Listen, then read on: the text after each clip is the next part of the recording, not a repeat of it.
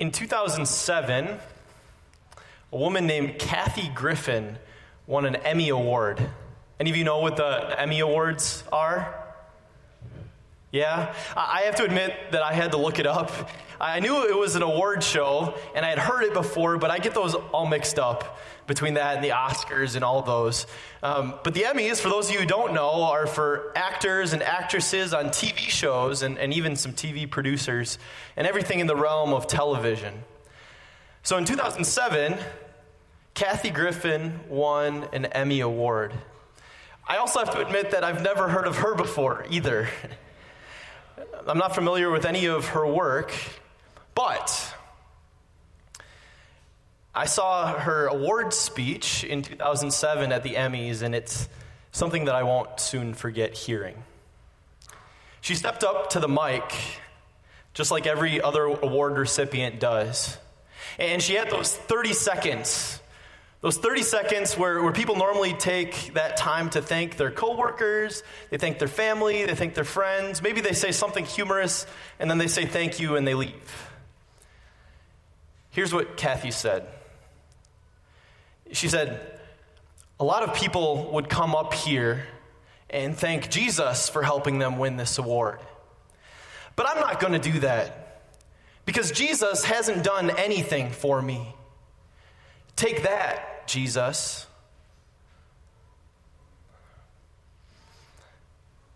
Does that make you uncomfortable? I can feel the tension that you're feeling right now. I feel uncomfortable just repeating what she said because it hurts. We hate when people say that about Jesus, our Savior. And Kathy Griffith, believe me, she's not the only one who has said these things. Sharp, anti Jesus comments are, are peppered all over movies, television, all out in this real world. They're the kind of statements that make you angry. They're the kind of statements that make you say, if they only knew. If they only knew what they were saying. If they only knew who they were saying this about, they would never let those words pass their lips again. Do you think if, if people knew who Jesus actually was, maybe they would stop mocking him? Do you think if Kathy Griffith, Griffin knew that she wouldn't exist if it weren't for Jesus, that she would keep mocking him? That Jesus was the one that knit her together in her mother's womb? That Jesus could look at her eyes and her ears and her mouth and say, Hey, I made those. I made you. All of those gifts and abilities that you have, the, the whole reason that you were able to win this Emmy Award in the first place was because I gave you those gifts. If she only knew that, maybe, just maybe, she wouldn't use the mouth that God created to mock her Creator. If they only knew. That's what came to my mind as I read our, our section for this evening.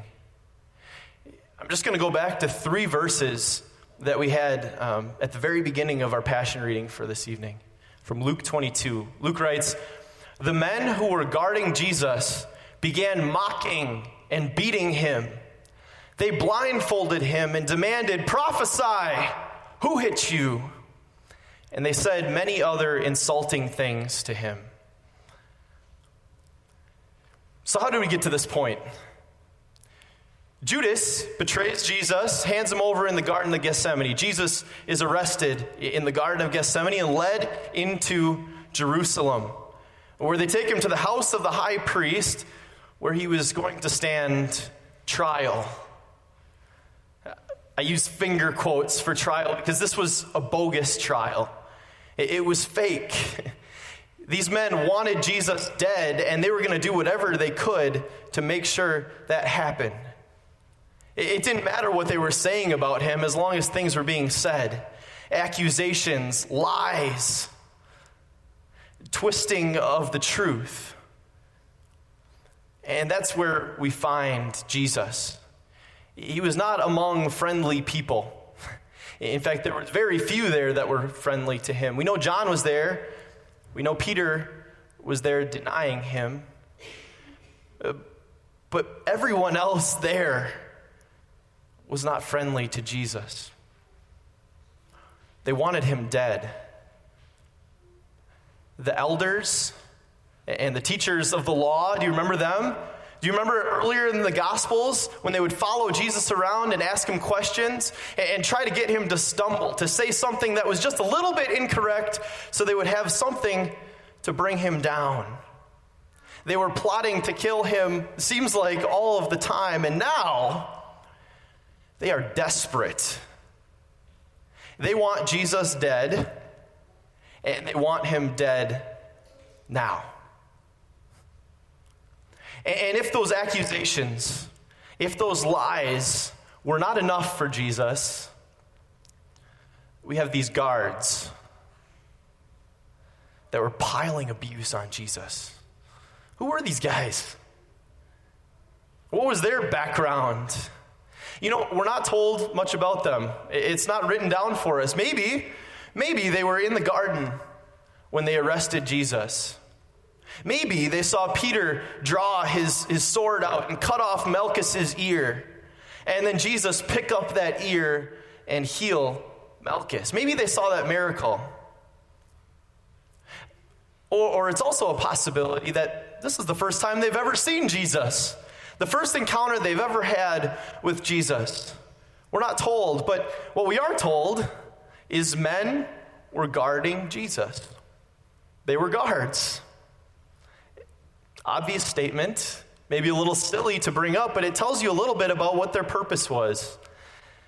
They were supposed to guard and protect Jesus, the prisoner. They were supposed to make sure he didn't escape. They did all right at that one. They were also supposed to protect him from other people around him so that he could stand a fair trial. Were they doing their job? No way. Not even close. They were mocking and beating Jesus. They didn't care about him. As far as they were concerned, Jesus was as good as dead. He was guilty. He was just a toy for them to torture. You know, even if some of them were in the garden when Jesus was arrested, even if some of them witnessed the miracle of Malchus's ear being healed, they weren't treating Jesus like he was worthy of respect, like he was someone special who had power and might. But let's step back for a second and observe what these guards are observing. They have this man, Jesus, who claims to be God. But did he look like God? As far as the guards were concerned, this man was helpless. When he was arrested in the Garden of Gethsemane, he didn't resist. Peter was the only one that was drawing a sword trying to fight back. As they're piling abuses on him, as they're beating him, mocking him, slinging accusations at him, Jesus wasn't trying to fight back, he was just taking it. He didn't seem to have strength or might, or he wasn't regal, he wasn't powerful. To these people, he seemed like he was defeated. Like all of the air had come out of him, like he'd given up the will to live. Why would God allow himself to be abused like this. Because that's exactly what the guards were doing. They blindfolded him, they hit him, and they said, Prophesy. Who hit you? If you are God, prove it. If they only knew. If they only knew that Jesus knew everything. If they only knew that Jesus could tell them their great aunt's middle name. They could, Jesus could tell them every word that they have ever spoken. He could repeat it back to them. He could tell them every item of food they've ever eaten. If they only knew that the man who they were demanding to prophesy was the one about whom all the prophecies were about. That was Jesus. He was God. They were mocking God. They were hitting God.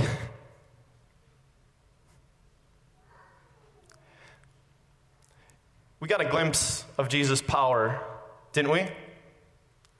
In the garden of in the garden of Gethsemane, he said this, "Do you think I cannot call on my Father and he will at once put at my disposal more than 12 legions of angels. That's the kind of power that Jesus had. If they only knew that,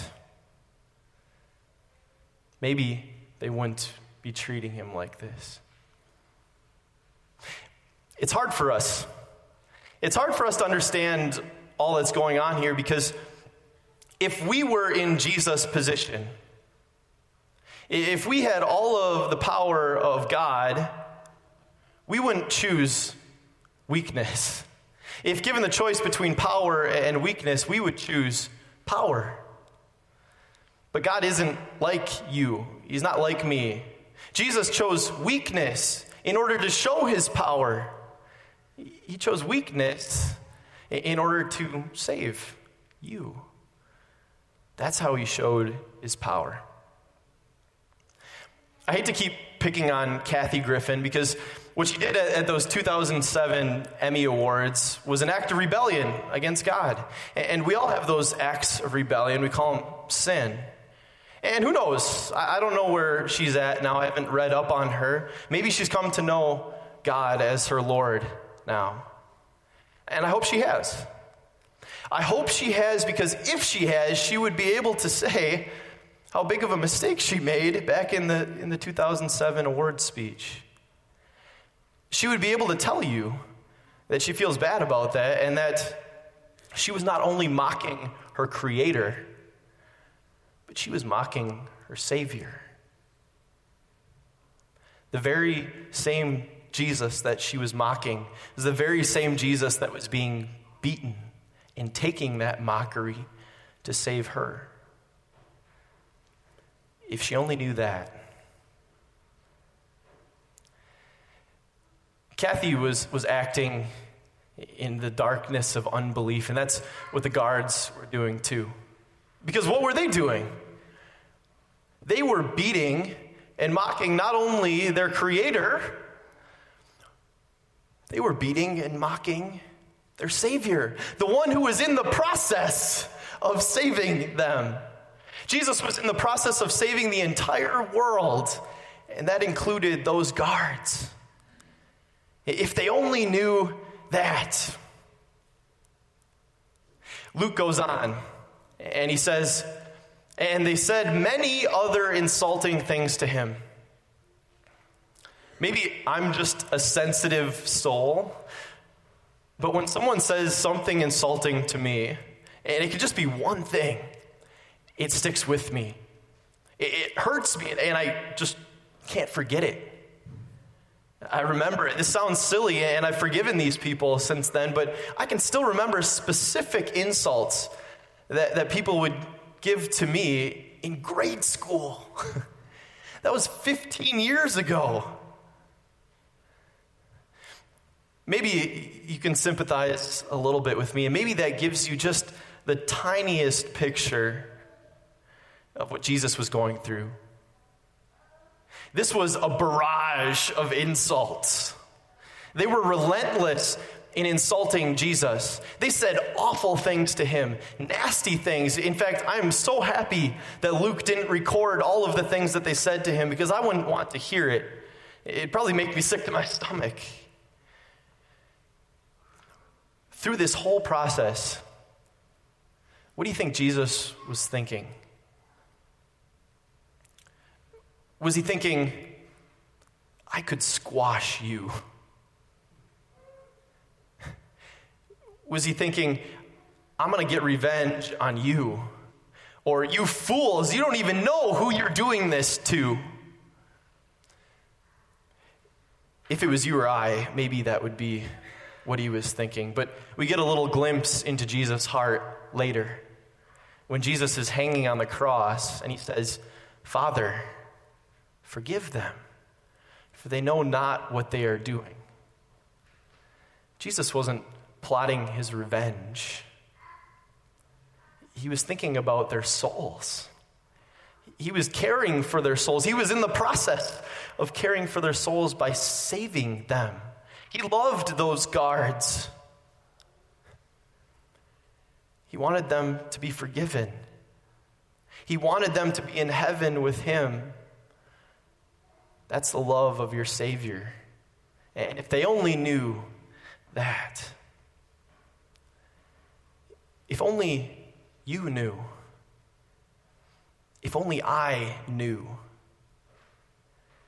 that I may not have mocked Jesus, but every time I've sinned against Him, it's basically like throwing an insult at him. That I may not have beat Jesus, but every sin is another lash in his back. If you only knew. It leads you to say, if Jesus only knew. If Jesus only knew how much he was going to suffer when he came here to earth if Jesus was only warned ahead of time about the, the great pain and suffering that he would go through. But that's the crazy love of your Savior, Jesus. He knew. He knew that he was going to go through all of this pain and all of this suffering. In fact, he prophesied about it. Earlier in Luke 18, he says, We, the disciples, and him, we are going up to Jerusalem. We're not running away from this, we're walking straight towards it. And everything that is written by the prophets about the Son of Man will be fulfilled.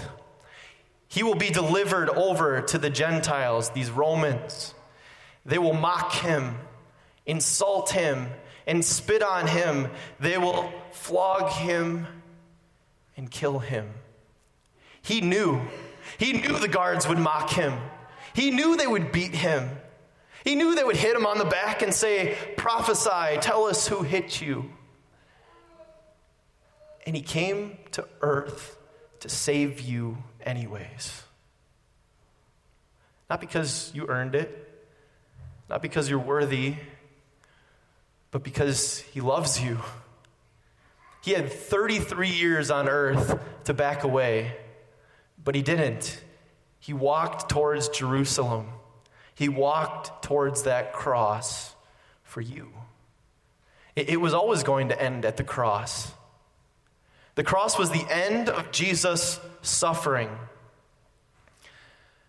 The cross was the end for you